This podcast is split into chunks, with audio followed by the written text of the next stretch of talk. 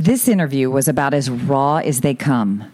Omid Eskbahi is one of my closest friends. I've known her for about 15 years.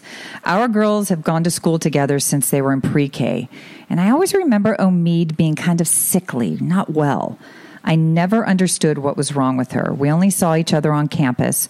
But a few years ago, as my condition worsened, we began to see more of each other. Omid has lupus. It has at times ravaged her. She came to my rescue. She hand delivered my blood work to her doctor. She stepped in.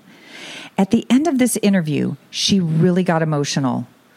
My friend Omid Eskbahi.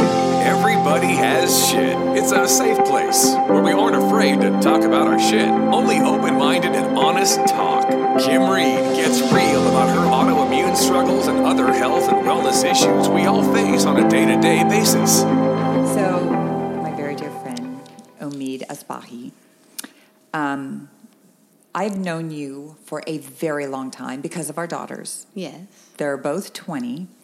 And ha- w- 19, 20. Oh, yeah. Oh, well, Morgan's yeah. 20. So, I met you when, how old were our girls?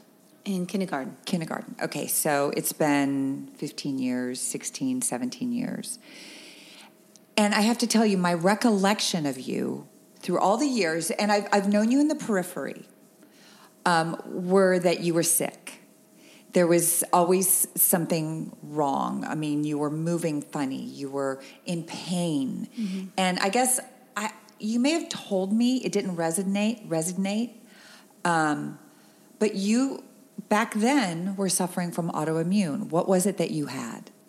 I had rheumatoid arthritis at that time. And so, if you go back 17 years, you probably, before you were diagnosed, had all kinds of symptoms that were plaguing you. Actually, not really. No? Um, everything started when I had Noor, my daughter. you Okay. know, our, um, and I believe two weeks before I had her, everything got triggered. And I was not feeling good. I had a very hard delivery last two weeks, and I was doing just fine. I had no other problems. Of course, I had gained a lot of weight, which was like, I'm like I couldn't believe that. But she was big anyway Yeah. after I had her, um, I thought that it was postpartum. I had gained like 48 pounds during the pregnancy. I lost 40 pounds in two weeks. Wow. And I didn't know what was going on. So then, and I couldn't eat, I couldn't breastfeed, I was depressed, I was, it was just really bad, and I was by myself. However, then I um, started eating a lot. So then a friend of mine who's a doctor came over and I said, You know, I'm not feeling good. My hair is falling out and this is what's going on. This is what happened. What do you think? And she was an, she's an endocrinologist and an um, internal medicine doctor that just became a doctor, graduated, and she was a very good friend from UCSD. And she told me her name is Roya Kohani. And she told me, she looked at me and said, Your thyroid. You have this big thyroid going on. And my neck was like this big, and Yeah. I didn't even know it. Yeah. And um, I went to an endocrinologist. They said you have Hashimoto's, it's which is the beginning. It's an autoimmune disorder, Right. but it's the one of them. Right. Mild. Um, however, then I started having pain in my hip. Then I had um, flare ups. I didn't know what it was. I thought it was a movement that I made. But for a year and a half, I went on with these flare ups, not knowing, thinking because of the pregnancy, all your joints move around, everything is loosey goosey, and um, then you injure yourself not knowing. And then I was working at UCSD uh, Cancer Center and Medical Center, and um, So you had the so after you had Noor, you had a year lot 2000, of yeah. right. You had a lot of joint pain. yeah, and the only problem I had, I thought was thyroid, okay. and I had a lot of pain. I had no idea what it was. And so, what prompted you to go to a different doctor? Oh, um, well, I was just seeing an endocrinologist at that time, but I remember the day that I was at the medical school at UCSD working in the contracts office. And um, I went down to open a filing cabinet and I couldn't come back up again. I couldn't, I had to hold the table, sit in my seat, and just think what's going on. And I had this big pain in my right knee, and I felt like all of a sudden it was just getting bigger and bigger and bigger. So I said, What did I do? Did I hurt something? So at that time, I didn't know what it was. Yeah. And um, I remember when the office was closed and I had to go to the, and I didn't get up anymore. I tried not to get up and I tried not to show anybody. But when I um, was trying to get to the parking lot, I couldn't.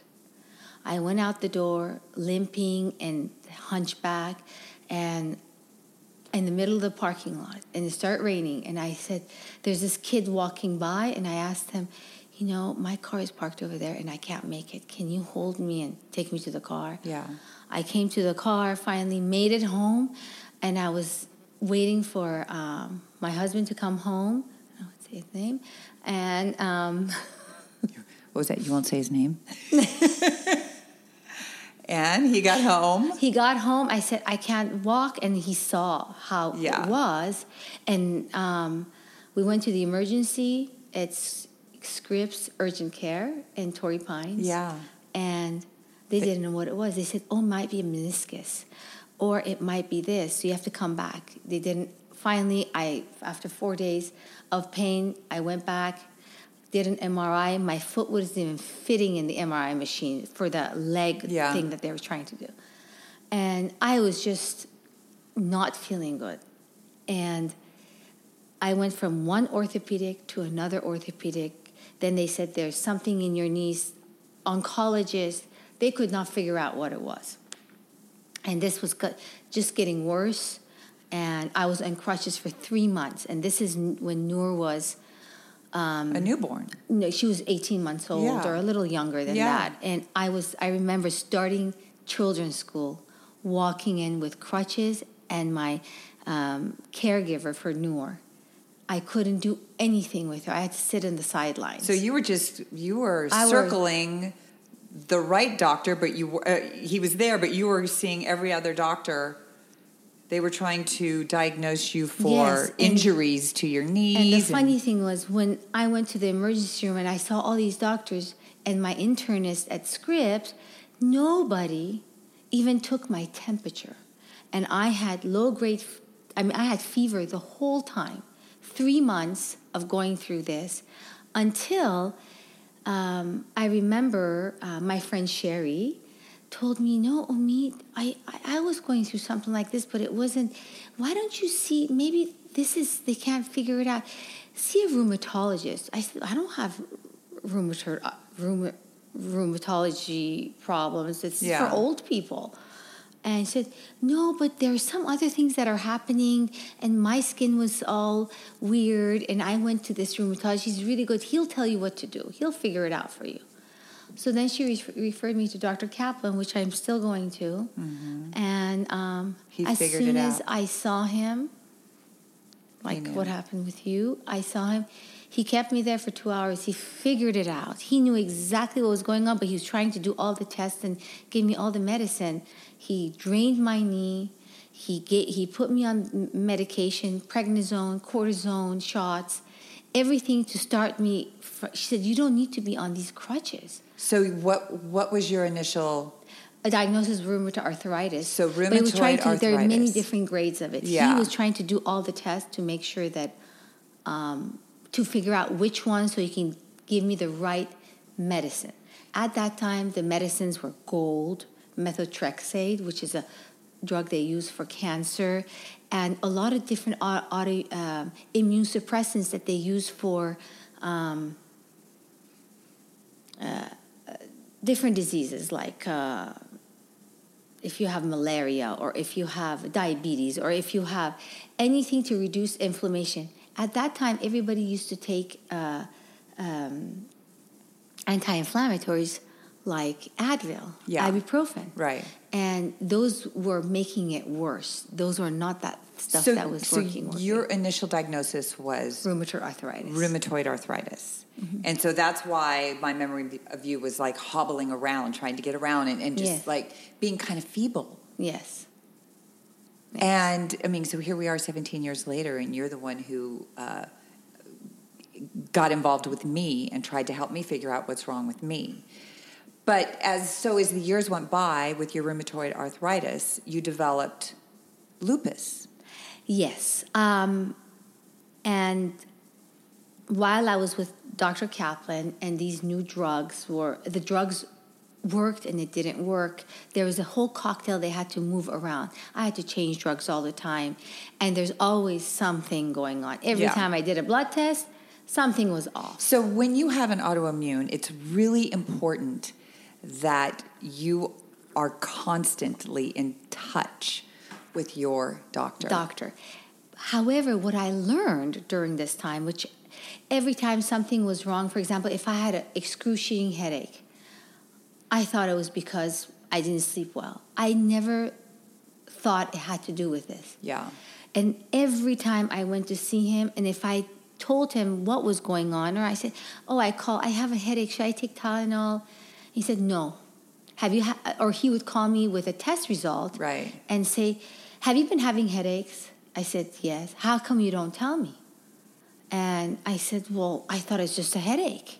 He said, "Well, no, you're you're anemic to a point of Passing you know, out. passing out, Yeah. and you need to come in right away. We need to do this, this, this, that. So it's always It was, it was always putting, yeah, trying to put Manage fire, it. a water on fire. Yeah. Yes, and I didn't know that. I have learned, yes. as I have tried to tell you, that anything that goes wrong, especially with people that have autoimmune, don't think of it as a trivial matter because our bodies don't respond the same. You have to think that there's something wrong and have it checked out because most of the time it might not be some anything, but trust me, half the time it is. So let me tell you that um, two years, I think, into my undiagnosed condition, um, and I was at my wits' end. I mean, I was literally in so much pain, and I just didn't know where to turn with all of my misdiagnosis along the way. So somehow I, I knew what was going on with you. Autoimmune in my head, it never even occurred to me. You got my blood work because I had been diagnosed, misdiagnosed with, With Lyme's disease, with, fibromyalgia. fibromyalgia, with all these. I was uh, diagnosed things. with that too, yes. So you took my blood work after hours. You drove it to your doctor, and you got me in there, and you had him read my blood work and my strange symptoms, which we thought were one thing, but it ended up not being that. But it, all I, all, I see it as just the beginning of me trying to figure it out. I mean, it doesn't have to be the end. It, it's it's a beginning. And so, I mean, I really value that because that was a really important point in my illness, in, mm-hmm. in the years of my illness. And that's why I think speaking to one another and putting it out there is very, very important. Mm-hmm. We have to share our knowledge with each other. Mm-hmm. I don't feel like I have a ton of knowledge, but I have more than I did four years ago on this journey. So for that, you know, where I am today, you started that process. You started that path of, I'm jumping in, I'm going to take the bull by the horn and I'm going to help her because I can see that she is giving up. Yes, because when you don't know what it is and the doctors cannot figure it out, um, it's very frustrating and depressing. Oh, Very. it's- For me, it was so new that I remember when I was diagnosed, and of course, when you're diagnosed with autoimmune, they tell you there is no cure. Right. Um, however, they have come a long way. I was the first one that got one of the first um, uh, biologics, and What is um, that? Biologics are infusions that you get that um, tells your body, your immune system, not to think the way it's thinking and attack good tissue. It tries to divert it and trick it not to do what it's doing. And you keep telling it by um, these infusions that you get. So you get infusions how often? Um, when I first was diagnosed with rheumatoid arthritis, um, two two and a half years into my two years into my diagnosis, after they figured out exactly what they could target, and this new drug had come out with John from Johnson and Johnson, uh, they started giving that to me. I was one of the first groups of people after clinical trials that got this, and it worked. How, The- how often did you get it? Once a month for three hours. Holy cow. And, That's a um, commitment. Yes. But you and- immediately felt better because of it. Yeah, after the third infusion, I did. Um, but off and on, I was getting um, flare ups. Yeah. And the flare ups were, uh, I've had nine surgeries since I've been diagnosed with RA, and then, of course, later on with lupus. And they jump. This disease jumps from one um, autoimmune to another. It changes. It's like a um, chameleon. But, um, and I don't know which one is worse, which one is better, but right now I think I'm good. Right. You know, So you're good today. today I'm good, yes. I mean, that's how you have Oh, to look at it. Yes. Every day that you're good, it's a blessing. Yeah.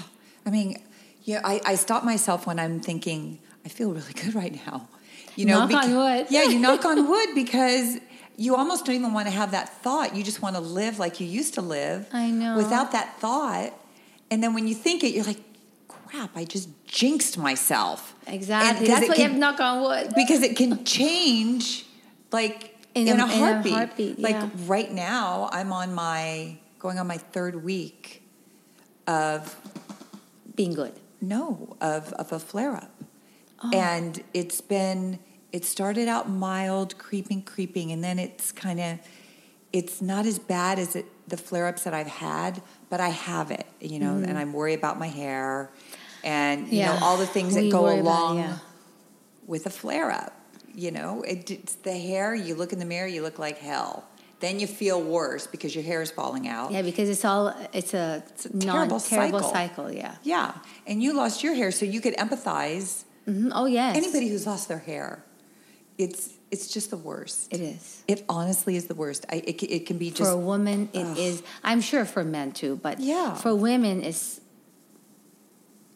it's just uh, terrible. You know, it's awful. It's, it's a mental pain. it is. Actually. It is because you uh, you don't think you're vain until you like like holy shit where Mm. no, are my but then you don't recognize. It's just it's something about yourself that you don't recognize, I know. and that's what it is. And so some of the products that I've used, like Viviscal, while it doesn't stop the hair from falling out, nothing does.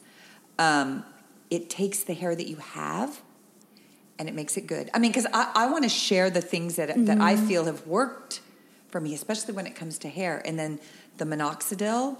Mm-hmm. So you, you just get the brand that's in the store in the shampoo aisle that's generic and apply that. It works great for Mm-hmm. regrowth. It doesn't stop a flare up. It doesn't stop The falling what- out, No. yeah.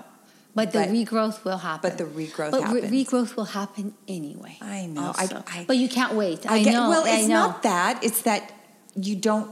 I don't trust that that Yeah. process is going to happen. Yeah, I know because your process has just started four years ago. Mine has been going on up and down for the last 20 years, and 20 exactly to be I mean, exact. that long ago, I, nobody heard of autoimmune. and that's why I never talked about it because if I did, uh, you know, they did. It would just People be- didn't know, No. and then I had to explain. This is when your, this is when your immune system attacks your own body. That's the only way I could explain it.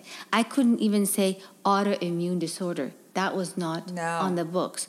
Auto, there are at least 18 different autoimmune disorders Crohn's disease, MS, lupus, RA, Sjogren's, Scleroderma. scleroderma.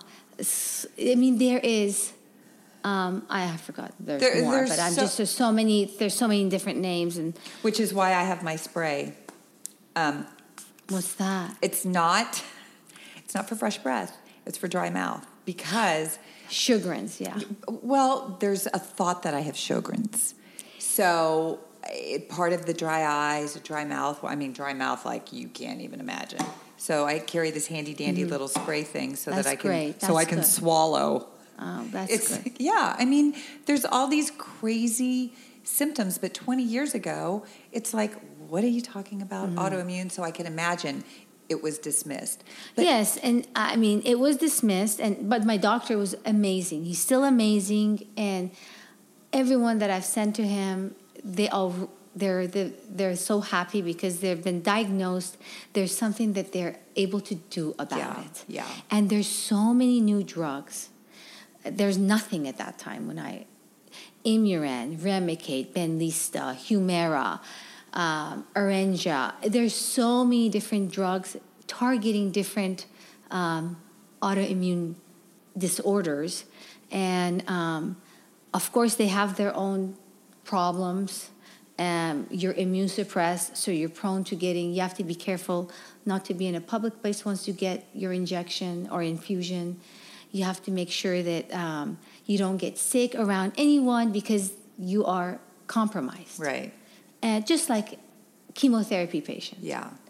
of course they're they have to be way more careful but um, it's the same thought process and So let me ask you, what, because from the doctors that I've spoken to, they all say no to this. What do you think the food correlation is? Do you think that there is anything in the diet that can trigger or that can attribute itself to any of these autoimmunes? um, i think so i think that is absolutely correct uh, that food attributes to it bad food fried food you know if you're not mindful of what you're eating and putting in your body. Um, and everybody rea- every body reacts differently to different things you put in them.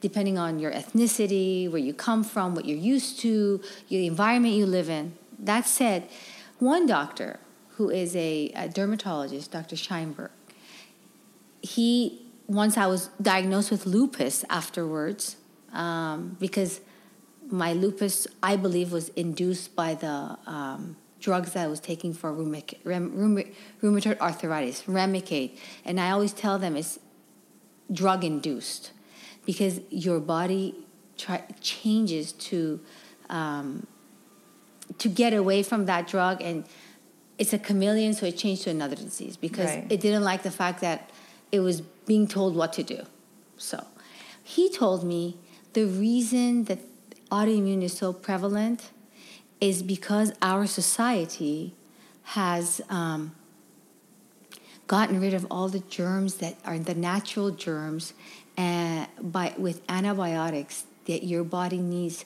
to protect itself and creates its the, the proper immune response. And they have done studies in switzerland that they've kept a group that does not get the same sanitation. And um, because of that they don't have they don't have any of the markers that a lot of the people in the western world and have. And I, and I cannot tell you that this disease is not prevalent in the third world. I, I don't know that. I, I- live here and i don't know exactly. But these are the studies that they're doing Yeah. to figure out why our bodies in this this thought of you're killing bacteria, but you're killing other things. Right. You're show, you're teaching. That's why we're becoming also um, uh, resistant to the antibiotics. Yeah. Because your body learns right away, and they're trying and is trying to uh, adapt. So you and I need to go get dirty.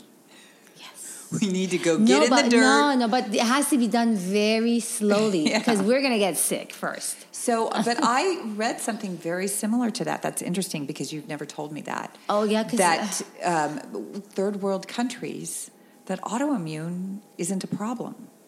It is a problem, But not But it's it- not recognized. Yeah. Also, um, and it's not as prevalent. Maybe because it's not recognized. Uh, because the third world in the cities they have Yeah. the same concepts. Yeah. Antibiotics, antibiotics, you know, all that. But where that lifestyle, where people are removed from that lifestyle, it's not as prevalent. I have read that. Okay, then But- that's, but then that is that study they that- did in yeah. Switzerland with these kids with their pillows. Even they were telling me that they've they had infused them with the natural bacterias. None of them got sick. I mean, it it, was a long, sense. long. Um, We were so study. paranoid. We got all the antibacterial soaps and all that stuff. You don't need that. You just need soap. Yeah, soap. but when you walk into those hospitals and doctors' offices, Yeah, but I'm, I'm talking about just in everyday general, life yeah, and exactly. living. We've eliminated all the good stuff because Yeah. it, it seems to me that a lot of the things that we get have to be um, environmentally caused. yes, You know, our diets, clean, um, clean eating, clean living. I mean, there's something to be said about that. going outside and inhaling all the smoke and the gas and the the emi- the carbon emissions. I mean, that, that's not good for us. No, I know. I know. So what's the answer? I think we need to. So we the need answer to share. is that the drug companies are making a lot of money. I know. by trying to find the environment is creating this and the drug companies are making money by giving us stuff that's not going to cure us No. Oh boy. it's just going to keep us this way oh boy, I want And that pill. I want that pill that's just going to take me out of my pain and cure me. And that's why I've been gobbling them up and I'm trying to ease myself slowly off of Mm-hmm. them. Because you do want somebody to say, you have this, take this, see you later. That's the concept. It's not going to happen though. I've been told that even if i'm in remission which i was for two and a half years right before this august which you were with me in the hospital um, that i always have to take these drugs until the end. Oh, it, it's it might change a little bit Yeah. here and there, but yeah, but in, and so, even if you're in a remission. right, oh yeah, I know because you don't want to risk getting off everything and then boom, you've got a huge And flare I've, up. I've done that before. Yeah. I've done what you, I've gone cold. I've tested this whole thing because I hate taking these medications, uh, the way they make me feel afterwards. And I've done that, not telling my doctor, and then I would have flare ups. I go back, and when he, he would tell me, I, why did you do this? And now Mm-hmm. we have to start from the beginning. Now we have to give you more medication. Well, I'm trying to taper off a few. I know. I but be careful. No, I'm like I'm. In, we've we're we're going slow and steady. So in the middle of a flare up, we don't adjust anything. We keep it status quo. Okay, good, We don't good. make any any changes at all. Um, but I think it's. I guess there's a, a part of me. Maybe it's just my personality, or maybe it's just me wanting to help. Is that I want to take whatever little bits of information that I have that could possibly help somebody. Yes. I and, and it might be just a little tidbit, but I think that when you have a mystery illness and you don't know what's going on, and then you figure it out, and then you're overwhelmed with all of the information and the drugs, and if somebody gives you something, some little piece of information, I think that's important. Yes. The most important thing is to find out what you have right away. But sometimes It's not going to happen. Yes. Sometimes you can't find that out. Like me, I have. I'm. I've. I'm not gonna. I've given up on finding out what's wrong with me. And and I'm okay with that. But I'm okay with that because nobody has the answers. I've been to so many doctors. They don't have the answer, and you get tired of the testing, and um, you're exhausted. And bottom line is, it's not going to change the course. It's a part time job, though. I know. It is. Going to the doctors, doing the tests, making sure.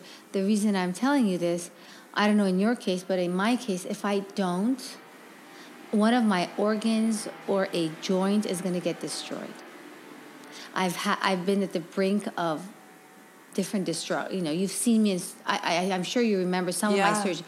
My arm, my neck, bruise my easily. my yeah, uh, and I bruise easily because I don't the way um, I don't know why that is. I think it has to do with my bone marrow. Something is not getting taken care of there, and it's weak Yeah. um, for some reason. But um, I've had to fix them all. And sometimes it's destroying it without you even knowing it until it's destroyed. You know, I know. Um, I know. I um, so it's like a constant maintenance, like a car. Change this part, change that part. It is, but I no, I agree. I agree with that, and I know that I would never stop anything cold. But I want to be able to just lay it all out there. I'm at a point in my life where nothing is going to embarrass me. No, I mean, like four years ago, I didn't tell anybody that I was losing my hair. Now, I don't care. I'll bring my wigs out. I'll show you. This was a really low point, but I want it out there. I want to just lay it out there. I want to gather as much information from as many people in life and put it out there and I want it to stick with that person over there, with that person there, with the weed blower out there. I want it to stick because I think that's what we need to do as human Yes. beings is help each other. Um, John Browner, who is my genius here, who is running all of the technical stuff, was telling me a story about a gentleman and his wife is completely has autoimmune, completely immobile. They can't figure out what's wrong with her. She can't function. Immediately, I want to jump in. I want to like, I want to talk to her. I want to see what she's doing. I want to mm-hmm. see if I can help. And I think that's the Yes. point of using our voices Yes. is throwing you sharing the type of information that you have with your 20 yeah. year journey. 20 years. Yes, and I have helped. I mean, I've I've guided many people, um, and And that's important from school actually. Yeah. a lot of them, and or friends of friends, because one time somebody asked me if if when I was in crutches or I had that neck thing or I had my hands were in you know covered with band-aid or whatever what happened i would tell them he said oh and then they would call me who's your doctor who's go-? i mean every couple weeks i'm getting something someone uh, and, and i can talk to nowadays- them yes It's almost anytime you open up your mouth, like I'm going to kill your weed blower. yes i know can I, No, it's okay. But he's hit the same spot about 10 times. He's Oh, very good. really? yeah But nowadays, every time you open your mouth, honestly, somebody has autoimmune. yes Every single time. My husband's in bed last night. He's reading me a story about his lineman. He played football in college. His lineman put a post on Facebook so that people would stop judging him and saying that he's lazy, that he doesn't do this, that he doesn't do that, because he has autoimmune. His big giant lineman has autoimmune. He can't function. And he wanted everybody just to know that. I'm like, and Ben's looking at me Great. like, oh my Great. God. Because the more people know the more they're going to be mindful of what's going on with them Yeah. I remember when we did the pedal um, event and you did the biking and you were passed out after that in the tent So this is in a front of everyone. You couldn't even help it. There are all these people, thousands of people it's around. 25 mile um, biking event for cancer here in San Diego. And so I'd done it. I did the 25 miles and I ride once a year, and that's for this event. I don't even own a bike. and so I know I was Yes, out. I was out, and now I mean, I look at some of the things that I when I ran into you before, and um, and I, I I see what was going on with you and Yeah. why that happened to you, and Yeah. where were you, and No, I know. You came to my house when I was in a really bad. Oh, space. I wasn't talking to anybody. I wasn't returning phone was calls. year, I yeah. wasn't leaving my house. And you just showed up because I was like, oh my God, I can't live with this. I can't keep going. no, you were not in a you were No. really bad. But it's the friendship. So thank Mm-hmm. you for your friendship and sharing because I think this is the beginning of trying to get it out there and help as many people as we can. At least give them a voice. And talking does seem to help. It's at least allowed me the Yes. time that we've been here to forget about my symptoms, which are crawling up my back and consuming me. But you know, if you can do things to distract yourself, just to keep living, if you're Keep able moving. to keep moving, get You the keep, keep the blood flowing. Yes. Walk. Just keep living. I mean, and sharing every all the knowledge that we have gathered and spitting it out there and hoping that it sticks with Mm-hmm. Yes. as many people as it can. I think that's especially your family because you know when they see you like that and they don't know what's going on they Yeah. My daughter grew up with me always being sick in know, the hospital and this and, and but now she I mean she understands. Yeah, of course. But the thing is she thinks that I am very fragile. So she's extra careful around me. Yeah. Mom, let me pick this up. Mom, how are you feeling? Oh, don't do this. Don't come biking with us. Don't come hiking with us. I said, no, I'm not going to let this disease this dic- dictate what I can and what I cannot do. Because you live for that moment. Mm-hmm. Right. Because the next day, you don't know if it's going to be there. I know it could And, be you know. could be shit. Oh, speaking of which, did I tell you that what we've decided to name this podcast? No. Everybody has shit. Yes, they do. Everybody has shit. I like that. Okay, good. Thank you. Thanks for being my friend Thank you. and my helping me through this. Thank you. And just being a part of every step of it Thank and you. guiding me. I mean, that's what friends are no, for. I, it's, It's, like doing the unfathomable, delivering my blood work, just taking. I've, I've never heard of such a thing. So, thank you, Omi. Oh, I love you. I love you too. And that's a wrap. All right. Que tiempo. How was it? 35 minutes. That seems to be our Longest? our mark. No, that seems to be right where. oh, okay. yeah, So did you ask all your questions? I don't even know. oh my what I- God! It was just like uh, No, so it what was I just- do is I th- my process is I have to type everything out where I think my head is going to go. I type it out, I have it, I read it, and if it comes out, fine. I, you have to just have a conversation. You can't be like, okay, so what did this? You can't. It, that's not the way I do it. So, but generally, it's in it's in my head. When I go through my process, then the format is already in my head. So, Yeah. I'm pretty sure I hit everything. You know, um, there's one thing that I, rem- I so you know this is for you, uh, not not for this podcast, right? I remember when I was diagnosed with rheumatoid arthritis, and, and then I was learning about all the other ones, and I'm like, oh my god, thank you, God, I don't have lupus. This was for three, four years. That's what I was saying. Yeah. I rather have this than lupus because this is what happens, and you don't see that, and I see it. I'm not going to see it anymore, thank God. What I'm trying to say is that every time I was in that infusion room, I would thank my lucky stars. I saw people that didn't even have joints anymore. It was eaten away, and it was skin hanging over here, just skin with a nail on top of it. Can you believe it? No. It was so gross. Oh my god. And then I would see, I mean, p- lupus, everyone was red and stuff all over. And I was like, oh my God, I can't, I can't have lupus. I can't, you know, never. You know, I was like always so scared of the next thing. And I mean, I do have it. And the other thing is, I was, I think my doctor likes me so much, and I was the youngest one in that room. Yeah. All the, I was the youngest patient that took on all these drugs. I was his, like, and I was, and my attitude was always good. I wasn't using it to, um, what do you call it? To feel sorry for myself at the beginning I was depressed. I thought I'm not going to see her grow up, and I was buying all the clothes that she needs for like years to come. And this was my fr- Yeah. when I got diagnosed that day, and I was hobbling down downtown, doing that, crying, and going into those stores. But now it's, I remember that so bad because they said there was nothing there. Unbelievable. So this is going to help everyone. So you really. plan. I know. I plan, And now you're here. And, and I didn't have support like you have. and that's big. That's important. Yeah, that's another thing. You have to talk to another patient about support. It takes two to beat these things. It takes two to beat cancer. Look at Bill and Amy. It takes two to beat this. I know.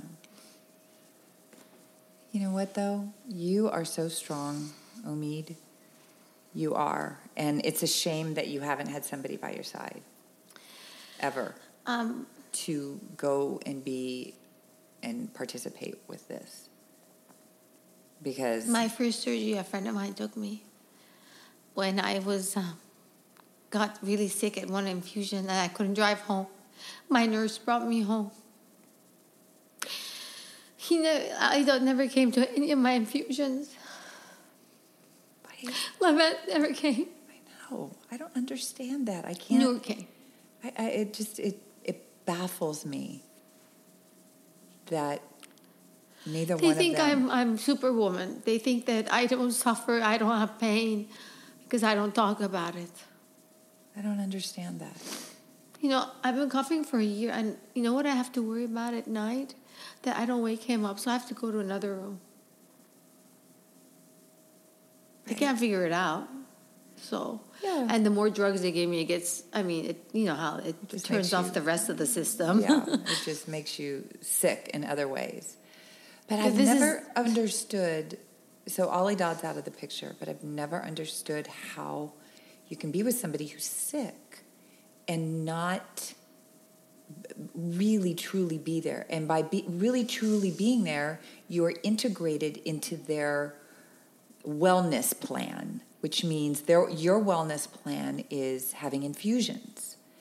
And to not participate to, in that. to to get my to get um, surgeries and to you know unexpected ones or this or someone that could sit there and say no don't have surgery or somebody there to at least hear what a doctor is saying because it's overwhelming because you've been to my appointments and all of my friends have been to appointments and taken notes because you can't No, you digest can't, yeah. what is being said to but you. I, I know I didn't have anybody ever.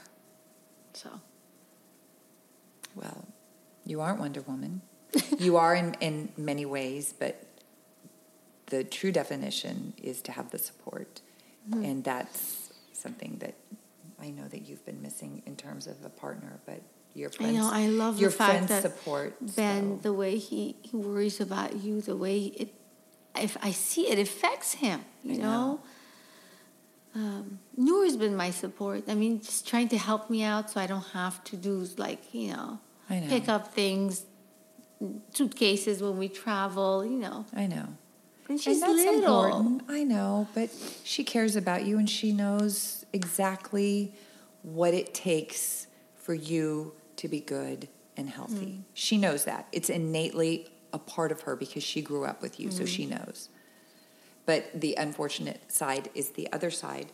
And I know that makes you sad, but I think that you have to just look at what you've created with your daughter and how she is and be really proud of that. And at some point in your life, you will have the other. It's just you don't have it now, but you will. I know that. Cheers. Our Iranian tea. That's cold. Mm-hmm. I got you know what I never thought about. I don't think about it. I know. I don't think about. And I always tell my friends, go see the doctor, do your mammogram, do the, you know what else I do? That um, I go to my gynecologist and I tell him to write down all the tests for tumor markers because we're more prone with these drugs to cancer. That's another thing that you have to ask someone. No, you know, another podcast. You have to let them know Yeah. so you have to. That's the reason my doctors all, whenever I say, write this down for me, they don't even think. They just do it because they know I'm in tune with what's going on now after all these years I've learned, you know. So I do that all the time. Do my tumor markers and for ovarian cancer, for breast cancer, for lymphoma, you know, it's a whole gamut of the insurance company might not pay for it, but you know, once once they find out you have this d- disease, they do. Yeah. Um, Well, but you've gotten smart. You're already smart, but gotten smart in advocating, knowing, and not just allowing. I tell my girlfriend. I tell Shay, you don't have to say you don't have time to go get your mammogram. You don't have time to go get your over. You know, I said she didn't, and then something came up, and then she had to take everything out. You know, um, I I should this morning. I just gave Dr. Kaplan's number to AFSI because she said I can't get up anymore. I'm in so much pain, and I've been told to AFSI, you, hers is osteoarthritis. I know it because I can. I know where it is, Yeah. how it happens, and all that, and her symptoms. I watch her. Um, I have a new anyway. symptom. My heels. It's so weird. I get out of bed. Oh yeah, that's that's that's heels- autoimmune.